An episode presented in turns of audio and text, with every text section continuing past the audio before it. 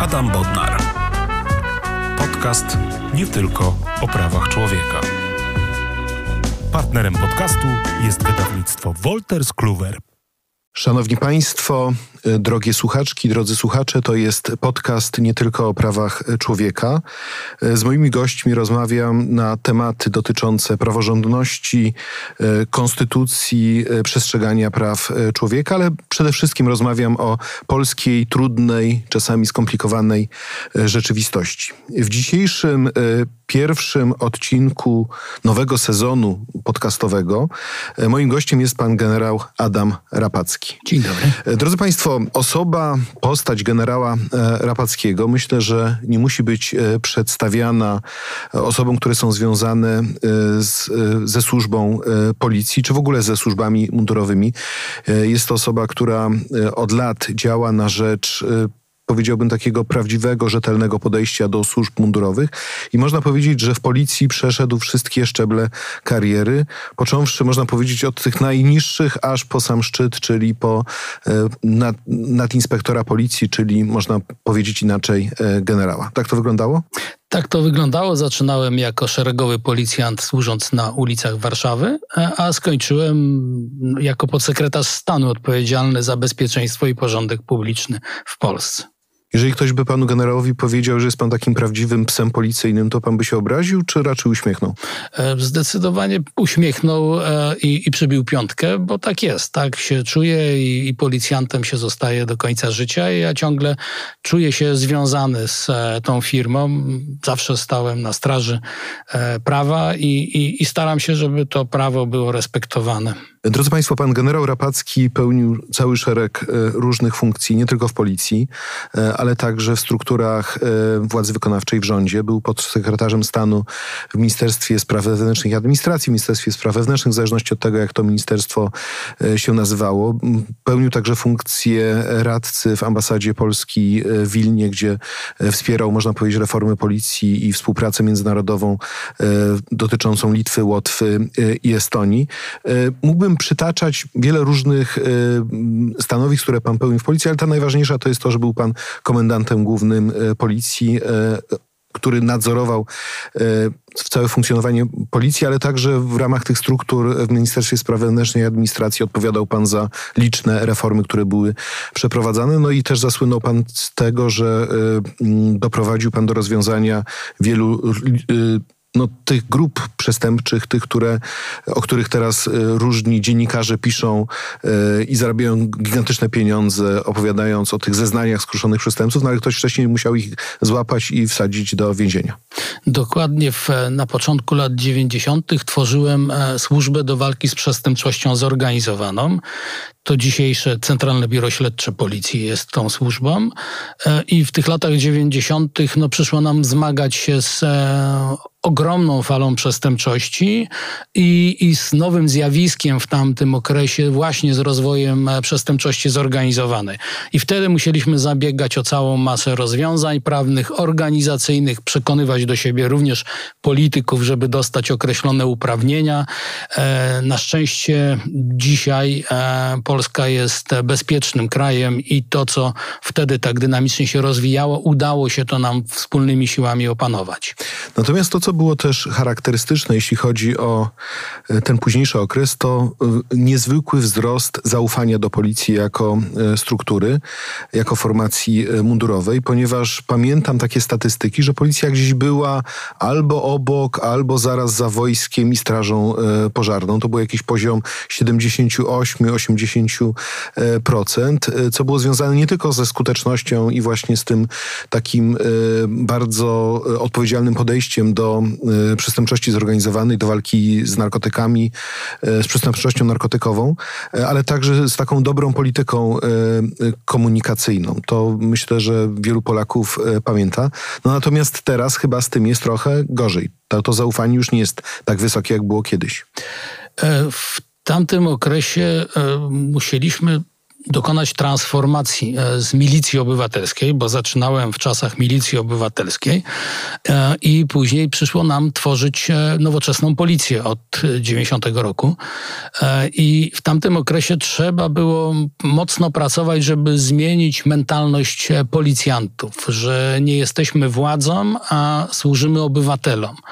I wdrażaliśmy całą masę najróżniejszych rozwiązań, żeby to myślenie wśród policjantów wprowadzić, żeby ono weszło w, na stałe do, do, do działania I, i to myślenie, a w ślad za tym działania policji sukcesywnie zaczynały nabierać takiego szacunku, uznania. Rzeczywiście sam się nawet dziwiłem, że mamy tak e, wysokie oceny w e, opinii publicznej. Po kolejne to też e, dobra, dobra praca z mediami, otwarta dyskusja i tłumaczenie nawet e, sytuacji trudnych, e, jakiś wpadek po stronie policji, ale uczciwe, rzetelne wyjaśnianie społeczeństwu, dlaczego tak się stało i przejrzyste wyjaśnianie nawet tych nieszczęść, to, to, to doprowadziło do tych bardzo dobrych ocen. Dzisiaj te oceny są trochę gorsze, one się pogorszyły w ciągu ostatnich lat mimo to pewnie policja mimo wszystko cieszy się dosyć, dosyć dużym zaufaniem. Zależy jeszcze w jakich środowiskach e, byłyby prowadzone te badania. Mm, no natomiast trochę straciła właśnie na skutek takiego wykorzystywania policji do zabezpieczania zgromadzeń publicznych. Nie zawsze e, te, te zabezpieczenia są realizowane w sposób właściwy. E, czasami e, niektóre zgromadzenia, czy uczestnicy tych zgromadzeń byli trochę tak nękani, mówiąc delikatnie, przez policję, stąd jak gdyby te oceny są nieco niższe. Ale myślę, że to jest z czasem do, do wyprostowania do tego, aby ta, ten poziom zaufania do policji wzrósł rzeczywiście do, do, do takich bardzo wysokich e, wskaźników. No ja właśnie o tym chciałbym porozmawiać, ponieważ y, możemy przeprowadzić miłą, sympatyczną rozmowę na temat e, przeszłości na temat kształtowania e, policji. Ja pamiętam, że e, jak kończyłem kadencję Rzecznika Praw Obywatelskich, to dostałem od Stowarzyszenia Generałów Policji taki, taki piękny album przedstawiający wszystkich generałów jeszcze z czasów sprzed wojny. I, no i można powiedzieć, to są te piękne karty, które zostały zapisane. Natomiast no, od 2015 roku żyjemy jednak w innej e, Polsce. I, przypomniały mi się słowa E, profesora Karola Mozelewskiego, słynnego dysydenta, autora e, listu otwartego do partii, podpisanego w latach 60. przez e, wraz z Jackiem Kuroniem, wieloletniego więźnia politycznego, no można powiedzieć legendy Solidarności. On 29 listopada 2017 roku, to było zaraz po tym, jak prezydent zawetował ustawy sądowe i następnie prezydent pracował nad nowymi projektami, tam były to różne uzgodnienia z prawem i Sprawiedliwością. Otóż profesor Karol Modzelewski w wywiadzie z Justyną Pochankę Faktach po Faktach w TVN24 powiedział, że to wszystko, co się dzieje w sądach, e, to jest e, wprowadzanie państwa e, policyjnego. I twierdził, że budowanie kontroli nad prokuraturą, posiadanie kontroli nad policją, wprowadzanie kontroli nad sądami będzie prowadziło do powstawania tego ciągu technologicznego, który on zna z przeszłości i że powstanie w Polsce państwo policyjne. To było to ostrzeżenie, można powiedzieć, z 2017 roku, a ja zadaję pytanie teraz, w 2023 roku, czy żyjemy w państwie policyjnym? E, policja funkcjonuje jak gdyby w całym systemie przestrzegania prawa, porządku prawnego, wymiaru sprawiedliwości. I musimy popatrzeć na policję przez pryzmat tego całego systemu. Rzeczywiście zachowano, załamano ten trójpodział władzy. Dzisiaj e, wszystkie ośrodki władzy stara się podporządkować się pod e, tą pod e, władzę polityczną, e, pod tą władzę wykonawczą, walcząc e, z niezależnymi sądami, walcząc e, z niezależnymi mediami i to prowadzi do, do państwa dyktatorskiego to jest takie zagrożenie. Mm, policja działa właśnie w tym e, systemie i da się dostrzec pewne zachowania, które można, czy mają pewne znamiona takich zachowań i wykorzystania policji do celów politycznych. Ja przede wszystkim dostrzegam te zachowania w przypadku zabezpieczania zgromadzeń publicznych, bo e, wielokrotnie zwracałem na to uwagę, że niektóre zachowania policji noszą znamiona naruszenia prawa, bo jeżeli otaczamy pierścieniem e, obywateli, e, trzymamy ich przez jakiś czas, to jest ograniczenie wolności. To jest element pozbawienia wolności. A więc tutaj, jeżeli mm, w taki sposób postępujemy, to powinniśmy sporządzić dokumenty stosowne i iść z tymi dokumentami gdzieś do prokuratury, dalej do sądu. E, tutaj często policjanci tłumaczą, że nic się nie stało po prostu. Nie, nie, no my nie zatrzymywaliśmy nikomu, nie ograniczaliśmy wolności. Jest, pojawiają się takie, takie e, symptomy. Pojawiają się takie symptomy dosyć przewymiarowanych zabezpieczeń zgromadzeń publicznych, chociażby no, dzisiaj zgromadzenia... Na warszawskim Żoliborzu Na warszawskim Żoliborzu, czy zgromadzenia z udziałem rządzących, e, partii rządzącej, e, są tak zabezpieczane jak nigdy w e, przeszłości. No, nigdy nie było, nie pamiętam, żeby jakikolwiek premier, czy prezydent, czy zgromadzenia z jego udziałem były zabezpieczane przez taką ilość policjantów. Nie było takiej potrzeby. No, ale, ale, właśnie, ale czy nie chodzi w tym wszystkim e, nie tyle o bezpieczeństwo e, tego aktywu partyjnego czy liderów e, politycznych, ale chodzi też o stworzenie takiego przekonania, że słuchajcie, nie podskakujcie, bo jakby co, i tak mamy tyle sił policyjnych, że jesteśmy w stanie opanować każdą demonstrację jesteśmy w stanie doprowadzić do tego, że żaden rzeczywisty, długoterminowy protest nie ma szans. Jeżeli ja sobie przypominam strajki kobiet, e, czyli e, protesty po 22 października 2020 roku, po wydaniu wyroku Trybunału Konstytucyjnego, to najpierw była taka fala kilku dni, gdzie policja tak się przyglądała, dawała ludziom przestrzeń, ludzie skandowali różne rzeczy, w tym to słowo, prawda, wypie i tak dalej. Po czym kilka dni później policja, jak już dostała polecenie polityczne, prawdopodobnie tak zakładam, zaczęła działać bardzo ostro, wyraziście, byleby tylko te zgromadzenia wytłumić. No to jest, to jest metoda sprawowania władzy, to jest metoda duszenia e, protestu. Tak, to, to, tak to się odbywa, bo te pomysły na bardziej represyjne e, działanie policji nie wynikają z inicjatywy policji, tylko najczęściej z e, dyspozycji politycznych, czyli gdzieś tam płyną dyspozycje od ministra do komendantów i ci starają się E, skutecznie realizować polecenia polityczne, które płyną e, z tych kierunków. E, I to powoduje, że, że te często zaangażowanie sił, środków czy sposób działania policji nie, jest nieadekwatny do realności zagrożenia.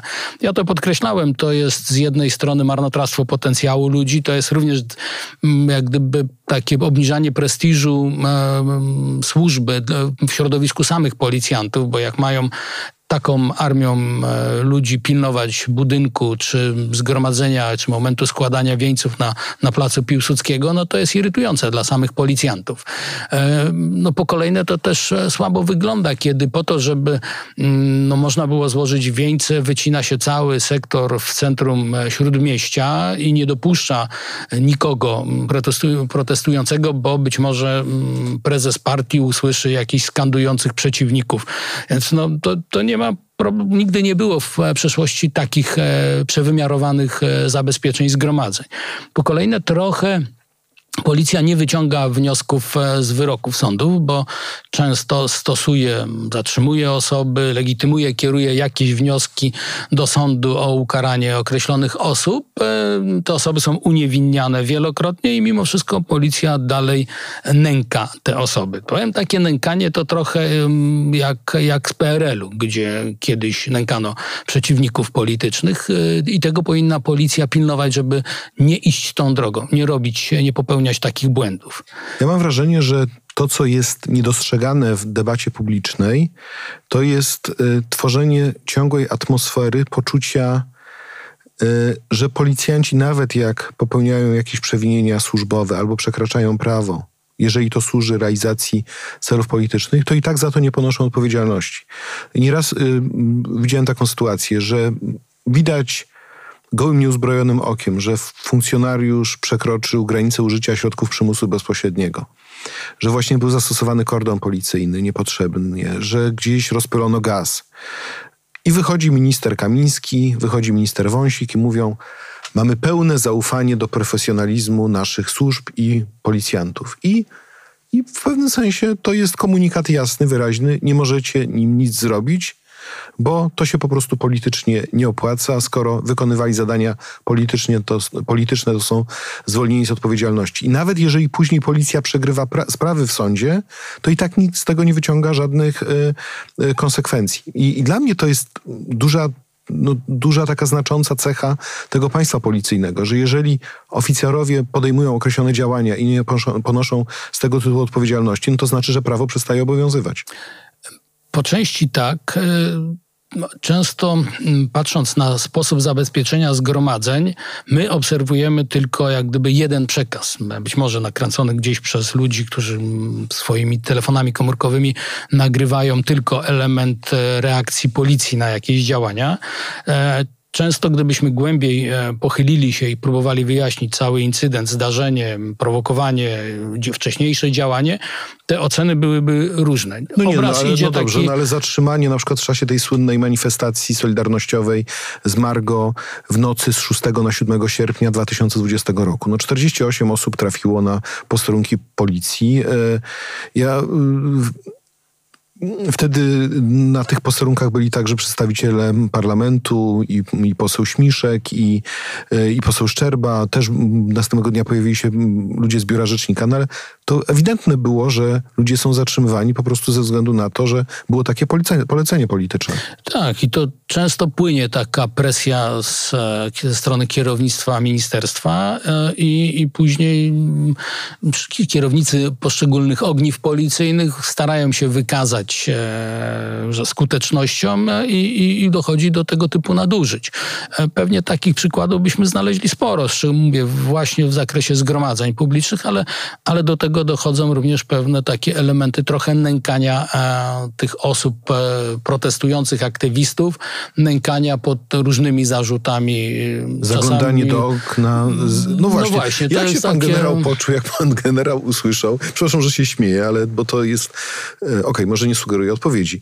Jak pan generał usłyszał o tym, że używa się wysięgnika, żeby zajrzeć do okna obywateli? Nie, no to jest absurdalne y, i, i takie żenujące. Z drugiej strony smutne, że się policja daje puścić w takie głupie działanie, bo to jest głupie działanie. No, no, żeby wynająć wysięgnik, użyć antyterrorystów e, tylko po to, żeby być może ci protestujący nie mogli przez megafon e, skandować jakichś swoich haseł, bo wtedy prezes by się poczuł mocno urażony. No, to jest właśnie takie, mm, takie zachowanie, które podważa e, poziom zaufania do policji i, i ośmiesza policję. No, takich zachowań niestety trochę się trafiło e, w ostatnich latach e, i to bardziej wynika, mówię, z mm, takiej presji politycznej i głupiego działania już później przełożonych, którzy wpadają na pomysł, mamy być skuteczni za wszelką cenę. I nieważne, czy naruszymy prawo, czy nie naruszymy prawo, mamy skutecznie uniemożliwić przeciwnikowi skandowanie swoich poglądów. No i, i, i dochodzę do tych incydentów. To co się stało w takim razie z etosem funkcjonariuszy i czy błąd nie został e, popełniony wcześniej? Jak e, uczestniczę w różnych dyskusjach dotyczących sądownictwa, to gdzieś zawsze się pojawia takie pytanie, no dobrze, ale kto tych sędziów tak wykształcił, że oni dali się złamać, e, że przyjmują te posady mm, prezesów sądów, przewodniczących wydziałów, stają się rzecznikami dyscyplinarnymi i zaczynają uczestniczyć w tym nowym systemie władzy. Jak to jest z policją? No kto ich, kto, jak to się stało, że oni w to wchodzą tak miękko, tak bez żadnej refleksji, dają się y, w pewnym sensie ogłupiać czasami politykom? E to jest taki pewien mechanizm władzy, że ludzie mm, którzy jak nie mają jakichś większych osiągnięć, w pewnym momencie dostając e, władzę, starają się zrobić wszystko dla tych, e, którzy im tą, te uprawnienia i tę władzę dali. E, aczkolwiek w wydaniu policji jest bardzo wielu mądrych szefów policji i na poziomie województw, w Komendzie Głównej i, i, i myślę, że czasami brak, trochę brak takiej twardszej postawy i, i powiedzenia swoim przełożonym, że hola, hola, panie ministrze, ale ja za to ponoszę odpowiedzialność, proszę e, zostawić e, do mojej decyzji, jakie kroki będziemy podejmowali. E, pewnie takiego, takiej charyzmy brakuje trochę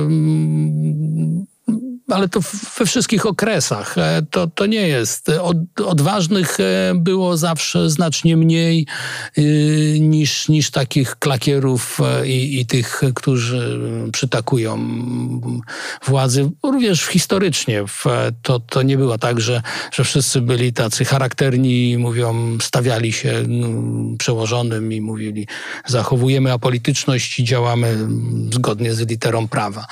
Mm, to te wpływy takie zapędy władzy, polityków do wpływania na, na, na działanie służb były. Ja za to również płaciłem kilkukrotnie. Byłem przesuwany na niższe stanowiska, bo, bo nie byłem dyspozycyjny wobec e, rządzących. I, I, to tak bywało, ale takich, którzy się potrafili postawić, to, to jest zdecydowana mniejszość. Y a czy pieniądze grają rolę? Bo służby mundurowe zostały mocno docenione przez y, rządy Prawa i Sprawiedliwości od 2015 roku. Czy właśnie to, ile ten policjant i tego niższego szczebla, i tego najwyższego dostaje na konto co miesiąc, ma wpływ na postawy? Służby mundurowe zostały docenione przez rządzących, e, bo były i podwyżki, i było e, znaczące wsparcie, ustawy modernizacyjne to poprawiło jak gdyby też i jakość e, warunków, w jakich pracują dzisiaj policjanci. E, ale to nie jest taki poziom, który by gwarantował, że mamy do służby takich e, kandydatów, jakbyśmy chcieli mieć w policji, to szczególnie widać po dużych miastach. W Warszawie jest blisko 2000 wakatów e, i to już jest e, bardzo taki wyraźny sygnał ostrzegawczy, bo za chwilę ten poziom bezpieczeństwa się w znaczący sposób obniży.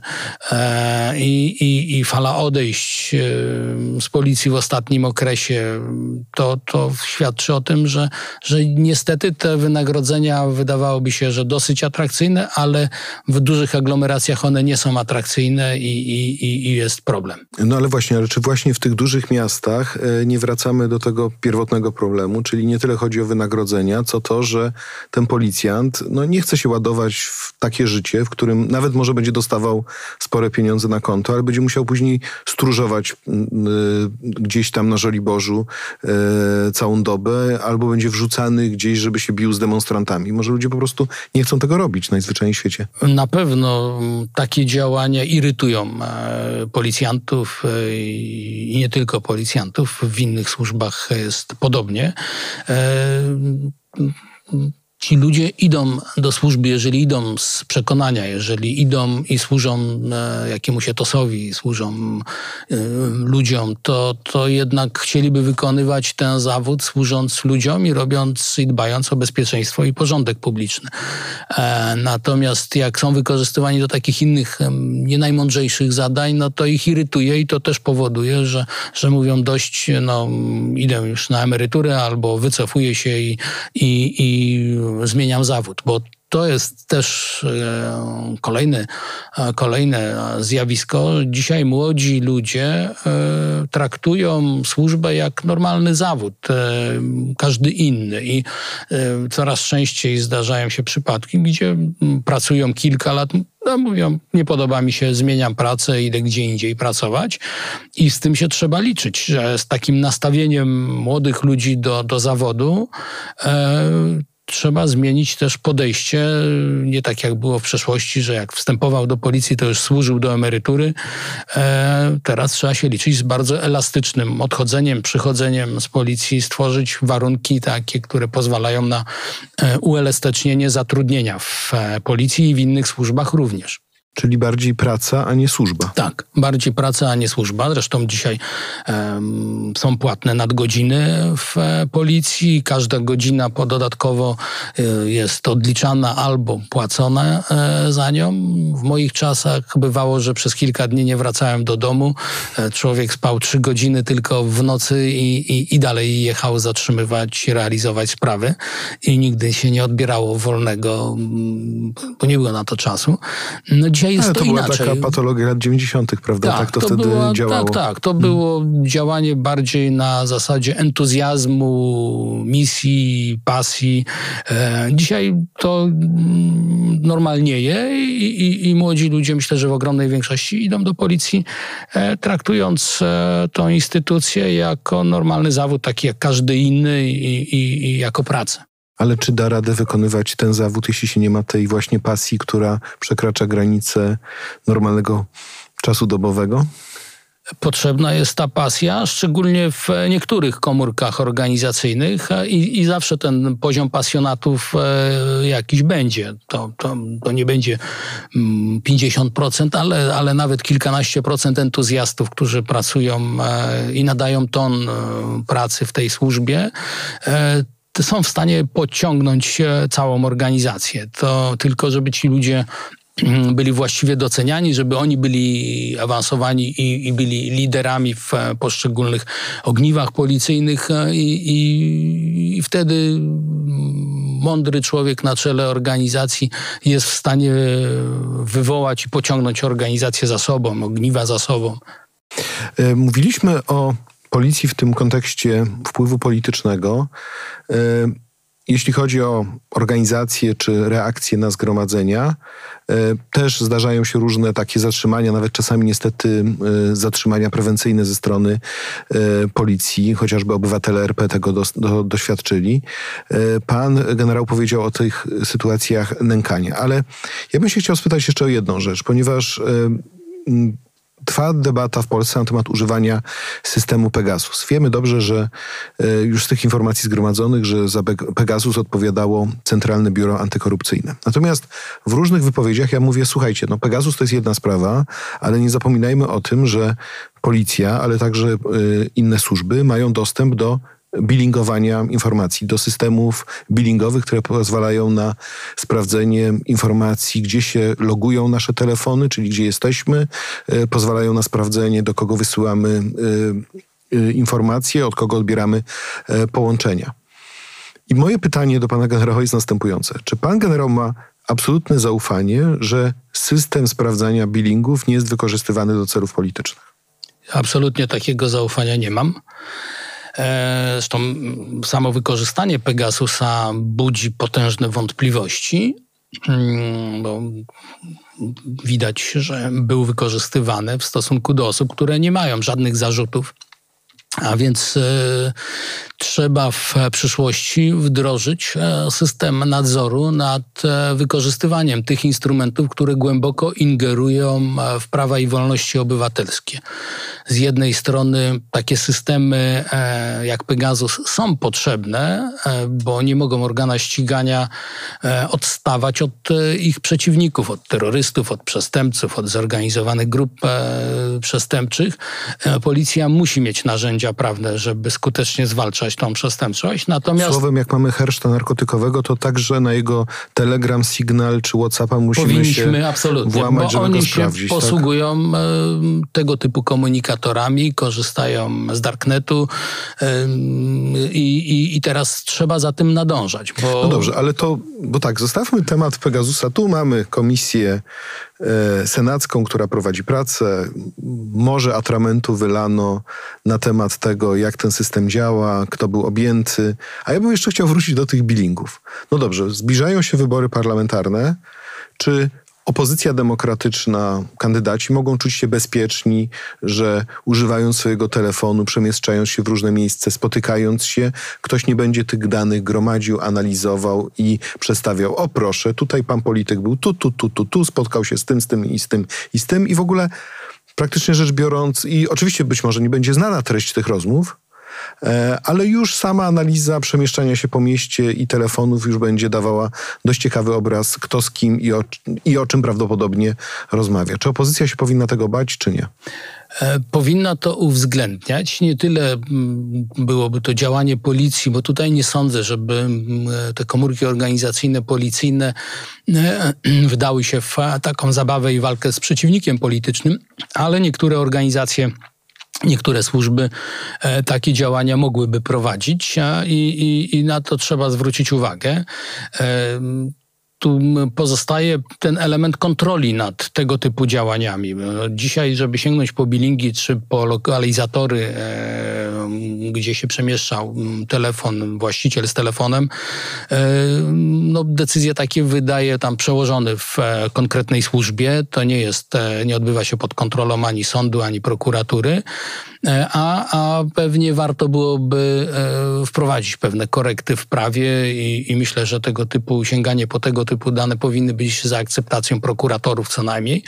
Sąd to byśmy za mocno absorbowali, ale prokuratury po to, żeby, żeby to zracjonalizować, to też musi być takie skuteczne i szybkie działanie w, gdzieś, ale do tego muszą być niezależne prokuratura, muszą być niezależne sądy, niezależne media i wtedy, kiedy jest ta, i również niezależne służby. To jest od polityka, od służb powinna się trzymać w miarę z daleka i powiem, był taki okres, kiedy ta polityka od na pewno policji, służb podległych MSW była dosyć daleko odsunięta. Ona się kończyła na poziomie ministra spraw wewnętrznych, bo, bo kiedy ja byłem wiceministrem, to ona już nawet do mnie e, zatrzymywała się na mnie, bo nawet jak przychodzili jakiś politycy i chcieli określonych działań, to, to dos, dostawali taką odpowiedź, że niech pan to zostawi komendantowi głównemu policji, on wie najlepiej, kto powinien być komendantem powiatowym w określonym mieście i tam będzie wybrany najlepszy policjant i na tym się kończyła. I po kilku takich próbach załatwiania jakichś rzeczy,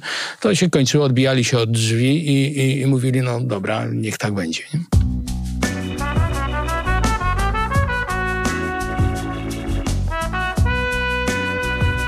Y ja zadaję te pytania dotyczące wpływu policji, ponieważ e, mnie bardzo interesuje oczywiście, jak będzie wyglądała e, kampania wyborcza. E, jakie metody mogą być wykorzystywane, aby gdzieś wpływać jednak na uczciwość wyborów.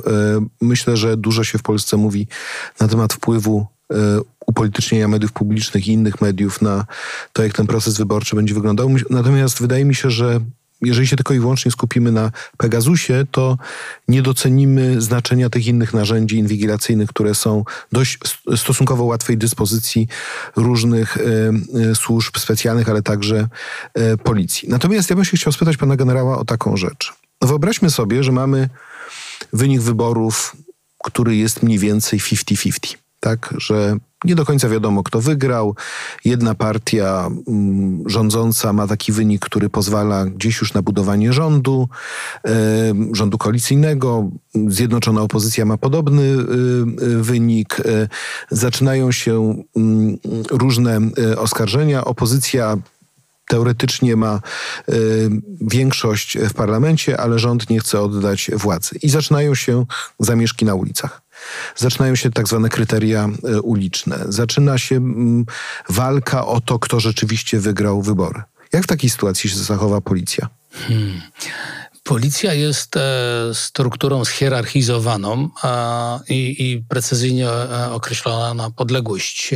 Minister spraw wewnętrznych, komendant główny, który ma władztwo nad całą policją, komendantami wojewódzkimi, powiatowymi i nie mam wątpliwości, że e, policja będzie respektowała polecenia płynące z rządu.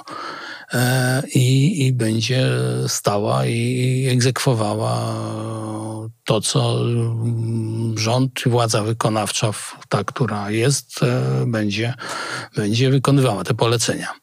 Czyli jeżeli na przykład wyobraźmy sobie, mielibyśmy partię e, rządzącą, która wygrywa jako pierwsza i ma misję sformowania rządu, a wszystkie pozostałe partie opozycyjne wygrywają, ale na przykład każda z nich ma mniejszy wynik procentowy, to i tak. Yy, w pewnym sensie partia rządząca cały czas pozostaje u władzy i może ten rząd formować i formować i formować, a policja e, tutaj będzie służyła partii rządzącej. Trudno oczekiwać od policjantów, żeby oni mm, decydowali, kto ma im wydawać polecenia i, i kto ma e, no, stać na czele. No, jest e, rząd, jest E, minister spraw wewnętrznych, e, są szefowie policji i to nie ma złudzeń, że, że policja będzie patrzyła, no, że jednak większość e, obywateli opowiedziała się tak czy inaczej. Będzie czekała na te prawomocne takie rozstrzygnięcia, na zaprzysiężenie rządu, na decyzję prezydenta, premiera i, i, i dalej taki stan może trwać. A czy tak po ludzku pan generał się obawia tego, tego, że policja zostanie włączona w jakieś takie różne działania, które po prostu najzwyczajniej w świecie będą jeszcze bardziej radykalne i brutalne niż w przypadku e, strajku kobiet, bo to będą gigantyczne emocje, tak, po tych e, zbliżających się. Tak, tak zakładam, że te emocje mogą być naprawdę poważne po tych wyborach parlamentarnych.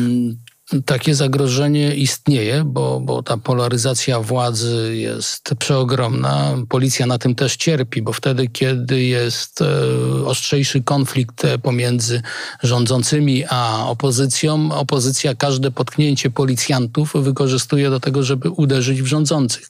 I policja jest takim chłopcem do bicia i to, to z przykrością mówię, ale niestety to obserwuję już od dziesiątków lat. To nie jest ewenement jakiś taki jednostkowy przypadek. E, I, i, i szkoda, bo, bo policja traci wtedy na tym swoim prestiżu, na autorytecie, na, na mm, ogromna większość policjantów e, robi znakomitą robotę, e, służy ludziom, często z narażeniem życia, zdrowia i, i szkoda, bo wtedy jak gdyby ten autorytet no, no, maleje i, i, i to wszystko w nich bije. Natomiast w takiej sytuacji no, mm, istnieje takie ryzyko, że, że może dojść dojść do polaryzacji i może dojść do, do konfliktów e, również z ulicznymi konfliktami. A wy jako byli generałowie macie, ma, czuje pan tak, że macie jeszcze jakiś taki posłuch wśród y, tych starszych oficerów y, policji na zasadzie takiej, że jak wy wydajecie jakieś oświadczenie, udzielacie wywiadu, to wiecie, że to trafia jednak do tych ludzi, którzy gdzieś, można powiedzieć, czekają na to, aż wrócą takie zwyczajne, normalne, profesjonalne czasy, gdzie to upolitycznienie gdzieś zostanie zepchnięte na bok. Słuchają. E, jeszcze policjanci młodzi, kadra kierownicza słucha z uwagą, co, co mamy do powiedzenia. E, niektórzy z tym się liczą, e, niektórzy są zakochani w jednej władzy i, i, i traktują tą władzę jako coś zbawczego, najlepszego dla nich. Tu też jest to do zrozumienia, bo, bo patrząc na przykład z punktu widzenia policjantów, to aktualnie rządząca mm, partia zrobiła dużo e, dla policjantów. Patrząc z punktu widzenia ogólnospołecznego, to e, dużo e, no nie jest e, często najkorzystniejsze z punktu widzenia normalnego, przeciętnego obywatela. I, i, i takie też często zachowanie jest i samych policjantów, i, i tak jak wielu ludzi, którzy patrzą tylko przez pryzmat swojego portfela, swoich spraw, a nie chcą dostrzegać, że to, to moje widzi mi się, to jest tylko dobro dla mnie, a niekoniecznie dobro dla ogółu, dla, dla całego kraju. A czy czujecie, że buduje się taki podział na my i oni?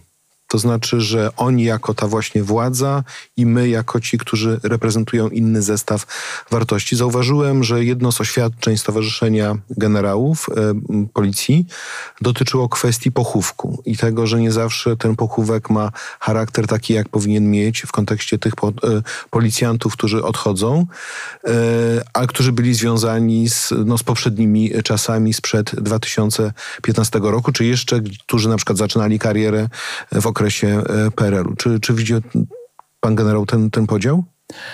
E, dostrzega się. E, w przeszłości członkami naszego stowarzyszenia byli również czynni generałowie. E, dzisiaj e, jest to niemile widziane przez e, aktualnych rządzących, stąd nie ma czynnych generałów w stowarzyszeniu. Mamy nadzieję, że po odejściu na emeryturę, czy być może po zmianie władzy, przyjdą, dołączą do nas, bo zależy nam na ciągłości pokoleniowej, na tym, żeby pokazywać dobre działania i policji z okresu dwudziestolecia międzywojennego, i milicji, bo były porządne zachowania milicjantów i byli milicjanci, którzy dbali o bezpieczeństwo obywateli.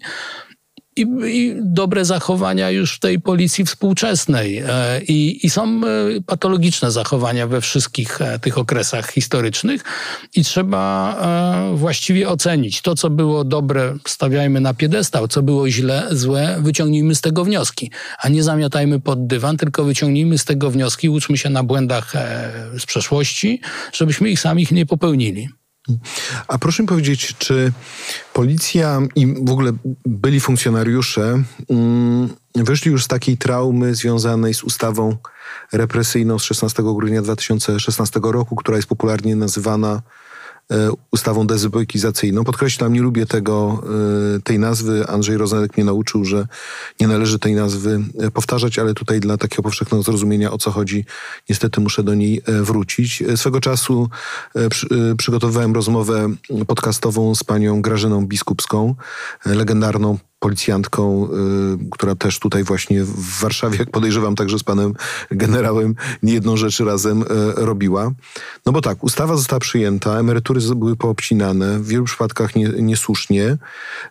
Y, została zastosowana metoda odpowiedzialności zbiorowej, po czym mieliśmy wiele lat oczekiwania na jakieś konkretne wyroki sądów. Wreszcie we wrześniu 2020 roku Izba Pracy i Ubezpieczeń Społecznych Sądu Najwyższego wydała tą uchwałę siedmiu sędziów i to trochę odblokowało sprawy w sądach i w wielu przypadkach e, funkcjonariusze odzyskali zaległe emerytury, renty. No i można powiedzieć ich poziom e, wrócił do tego e, do tego normalnego tego sprzed e, ustawy. No ale jednak e, to, to wotum nieufności zostało wyrażone w bardzo mocny sposób e, przez, przez rząd. No ale lata mijają i czy być może te emocje już trochę opadły? Nie, nie, absolutnie. Emocje nie opadły. Ta ustawa dotknęła czterdziestu kilku tysięcy funkcjonariuszek i funkcjonariuszy, ich rodzin, bo to dotyczyło również rent rodzinnych.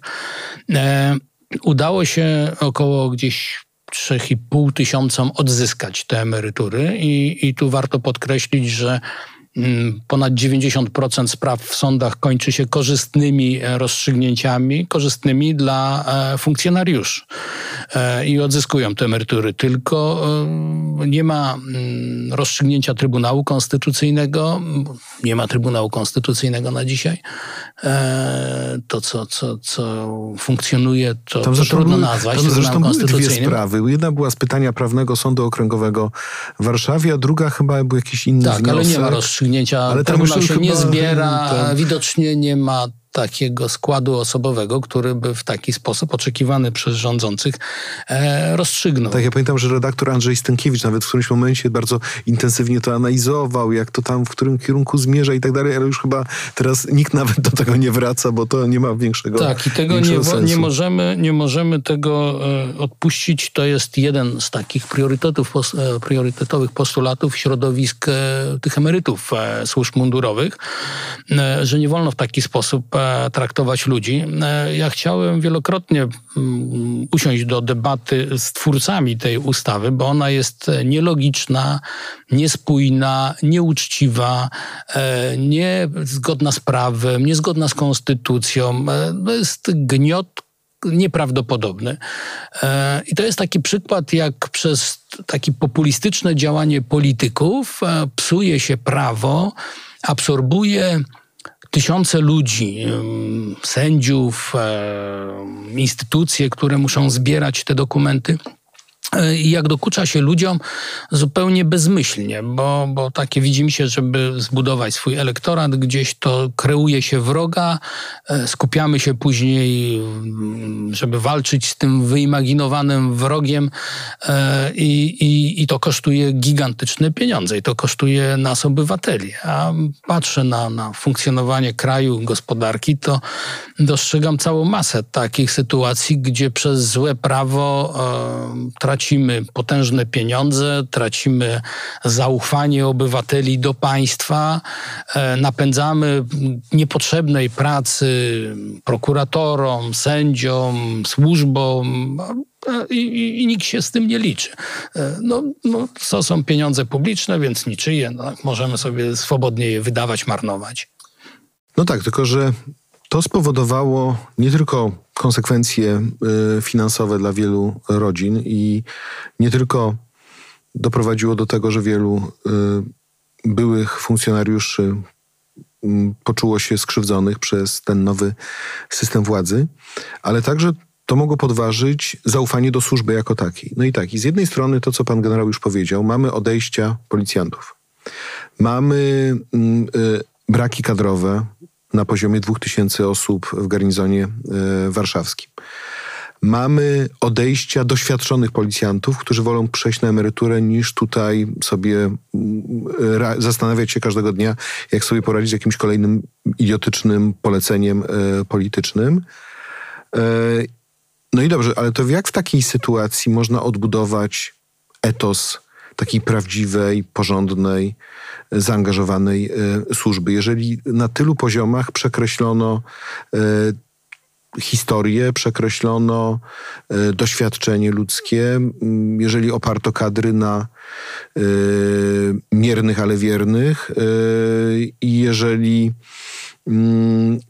doprowadzono też do takiej, takiego kryzysu kadrowego. Czy to jest w ogóle możliwe?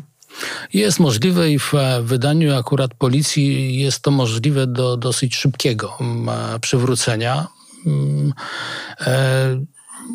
Nawet nie trzeba będzie dokonywać jakichś gigantycznych, e, wielkich zmian w prawie, bo to jest możliwe do przywracenia. Jeżeli e, byłoby zielone światło ze strony władzy, e, z rządu, ministra spraw wewnętrznych, to można przestawić tą optykę działania policji na nowe tory i otworzyć ponownie policję na służenie społeczeństwu, na współpracę z wszystkimi partnerami, na taką otwartość e, w zakresie współpracy z organizacjami pozarządowymi, z samorządami, bo też niesłychanie ważne, aby e, to również samorządy miały prawo artykułować pewne priorytetowe zadania dla policji, szczególnie w miastach, powiatach, województwach e, i miały prawo również rozliczania szefów policji z realizacji tych priorytetów.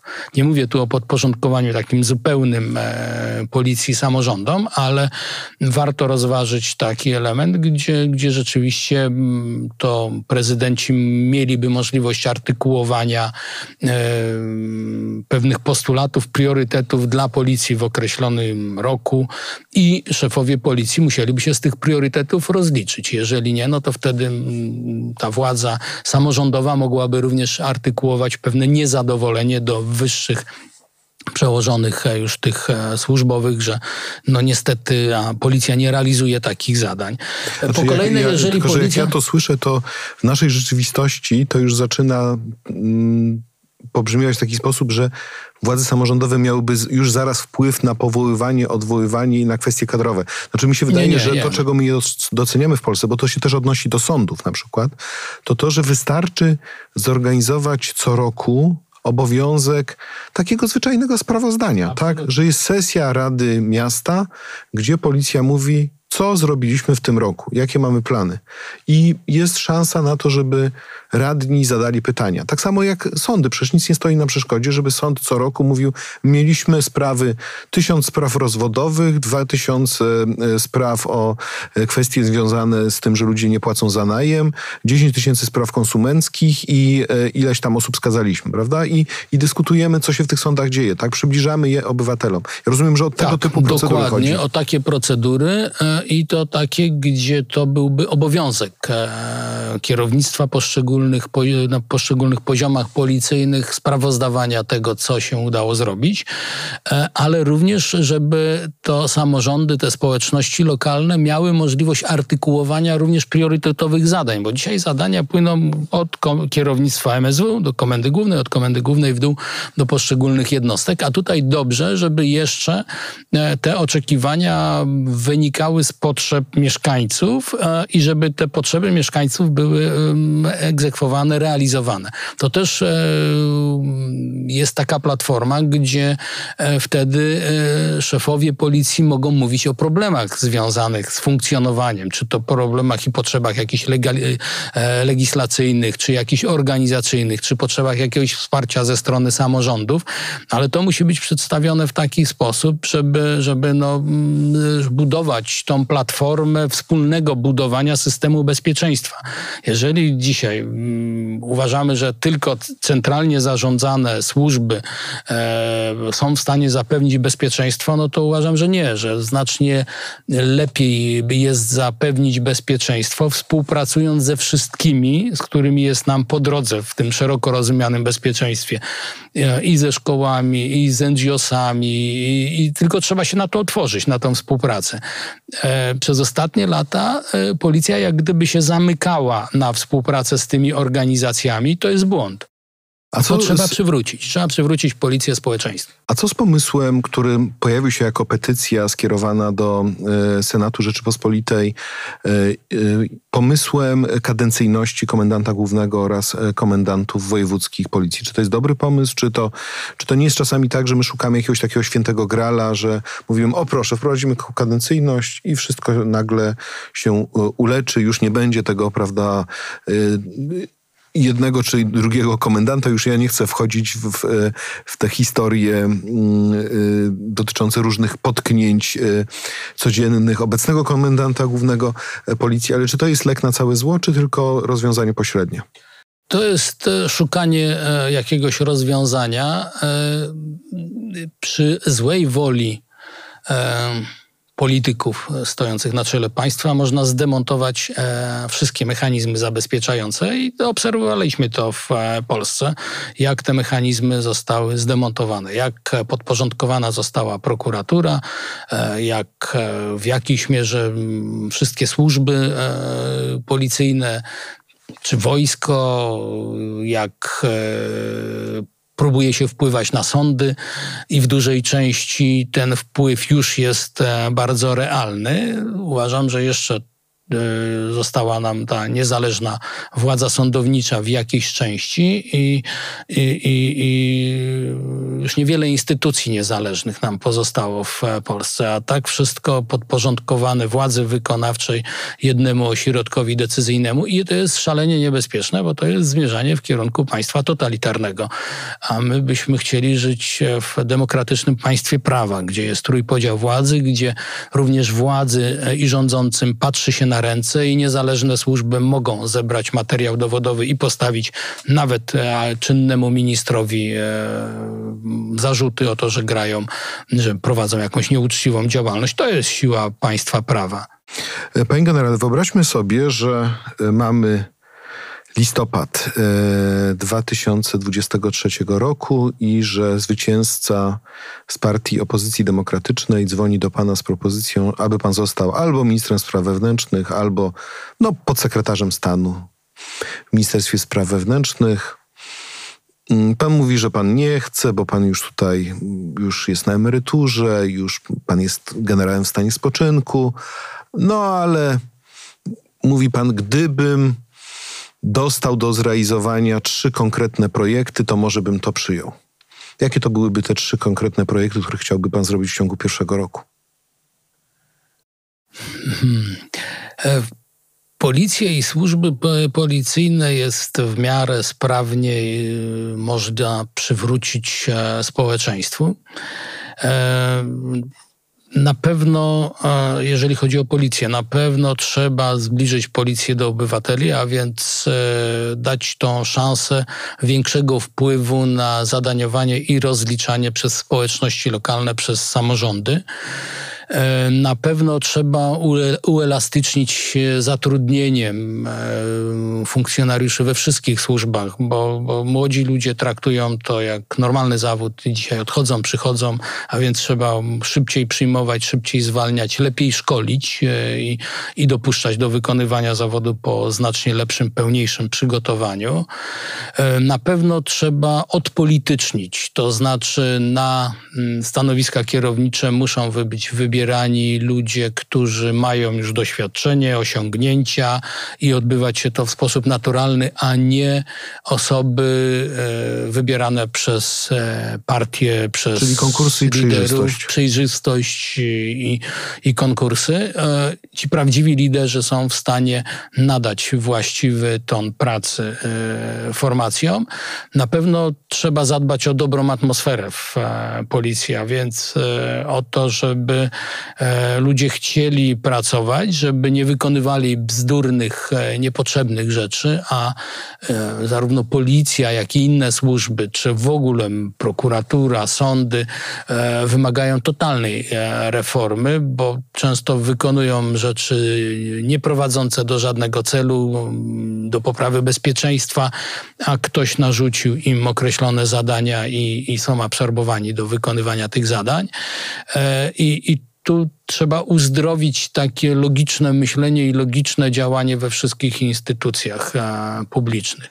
A problem, problem rozliczeń z przeszłością, czyli rozliczeń z tymi wszystkimi nadużyciami władzy, z tymi wszystkimi sytuacjami e, używania, nie wiem, tej przysłowiowej pałki y, teleskopowej, łamania ręki ludziom przy okazji wykonywania środków przymusu bezpośredniego, stosowania kordonów policyjnych bez sensu, czy właśnie wywożenia ludzi na komisariat, żeby tylko nie wzięli udziału w kontrmanifestacjach. To, to trzeba rozliczyć, czy tak po prostu uznać, że było minęło? Nie, tam gdzie było naruszone prawo i, i to trzeba rozliczyć i, i konsekwentnie działać. To, to, to nie można e, odpuszczać. Tylko te niektóre incydenty, które my znamy jak gdyby e, z mediów, e, to pewnie nie są te najważniejsze. Tam pewnie znajdziemy całą masę e, tematów, gdzie, gdzie będą znacznie większe zastrzeżenia do działania, czy to prokuratury, czy niektórych służb e, i, i, i, trzeba to po prostu rozliczyć tam, gdzie mamy do czynienia z łamaniem prawa, to musi być konsekwentnie rozliczone od najwyższych poziomów do, do najniższych. Tak, i tutaj to jest też, e, czyli to mógłby być postawione jako warunek żeby się zgodzić na przyjęcie takiej funkcji? Nie, ja myślę, że ja już jak gdyby tą swoją misję państwową zakończyłem, mogę Panie generale, Konrad, Konrad Adenauer ma 78 lat, jak został kanclerzem. Mm. To, to jeszcze naprawdę, jeszcze tutaj sporo do zrobienia w Polsce. To prawda, że do zrobienia jest bardzo dużo i to nie tylko, w, dzisiaj rozmawiamy o policji, ale jest tak dużo do zrobienia w obszarze gospodarki, czy funkcjonowania wymiaru sprawiedliwości, mm, funkcjonowania prokuratury, czy, czy, czy polityki karania, czy, czy polityki migracyjnej. Z dziesiątki rzeczy z tego szeroko rozumianego takiego obszaru bezpieczeństwa, które są e, w sposób naturalny ze sobą połączone e, i które należałoby uzdrowić uzdrowić, usprawnić, bo, bo tracimy jako państwo, jako obywatele i na skuteczności e, i, i, i, i marnujemy potencjał e, ludzki, sprzętowy, finansowy. Panie generale, na sam koniec chciałbym przeczytać e, jeszcze jeden fragment z wywiadu z profesorem Karolem Mozelewskim. To jest znowu ten wywiad z 29 listopada 2017 roku. I profesor Modzelewski odniósł się w tym wywiadzie do e, okoliczności e, śmierci Igora Stachowiaka. Przypomnijmy słuchaczom i słuchaczkom, to jest e, sytuacja z Wrocławia, kiedy policjanci bezprawnie stosowali paralizator w stosunku do Igora Stachowiaka. On następnie zmarł, toczyła się sprawa. Natomiast w tym 2017 roku profesor Modzelewski mówi tak. Chcę przypomnieć, że dużo psów powieszono na ministrze spraw wewnętrznych. Niektóre z tych psów może zasadnie, ale jednak pan minister w debacie sejmowej przyznał się do winy w imieniu policji, zdymisjonował policjantów. Krótko mówiąc, uczynił pewne kroki, które wskazywałyby, że państwo policyjne to jest projekt, ale projekt jeszcze nie zrealizowany. I w drugiej części pan profesor Modzelewski mówi tak, cytuję. Natomiast minister Ziobro wtedy podjął się oczyszczania policjantów winnych śmierci tego człowieka na torturach, dobrze wypracowaną, wypróbowaną w komunistycznej propagandzie metodą oczerniania ofiary.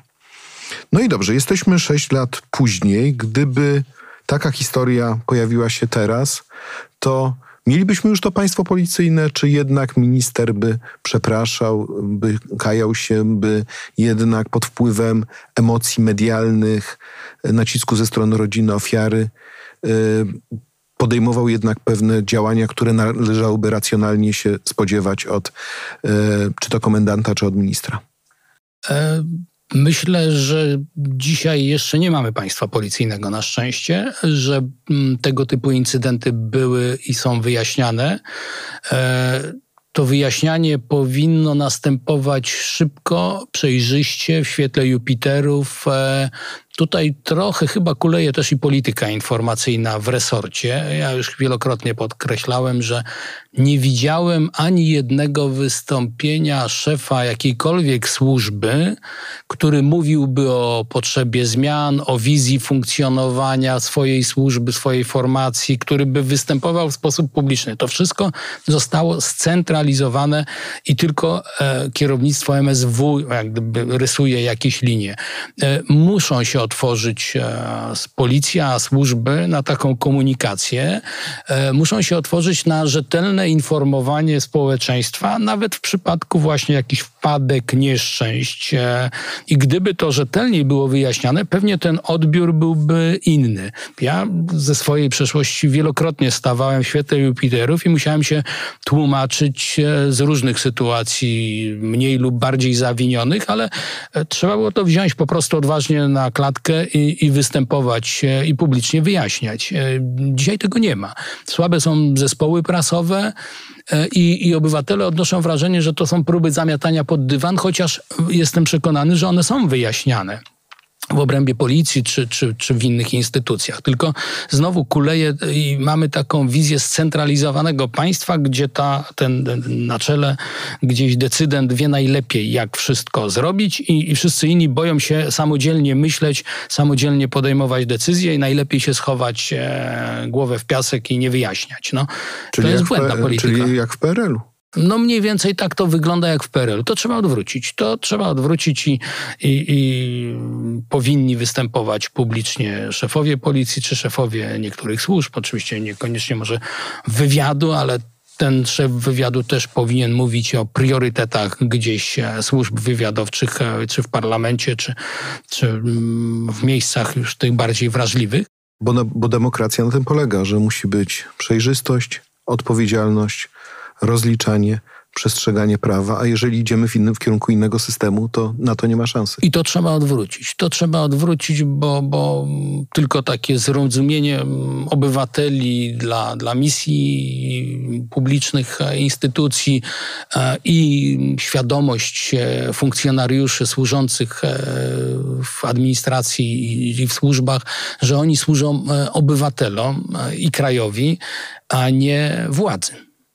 Panie generale, chciałbym bardzo serdecznie podziękować za rozmowę, za to właśnie wskazanie, że policja powinna służyć obywatelom, a nie władzy. To był prawdziwy zaszczyt móc porozmawiać z panem generałem i mam nadzieję, że to dzisiejsze przesłanie i ta rozmowa będzie ważna dla wielu obywateli, ale także dla wielu funkcjonariuszy policji. Serdecznie dziękuję. Dziękuję pięknie. Adam Bodnar. Podcast nie tylko o prawach człowieka. Partnerem podcastu jest wydawnictwo Wolters Kluwer.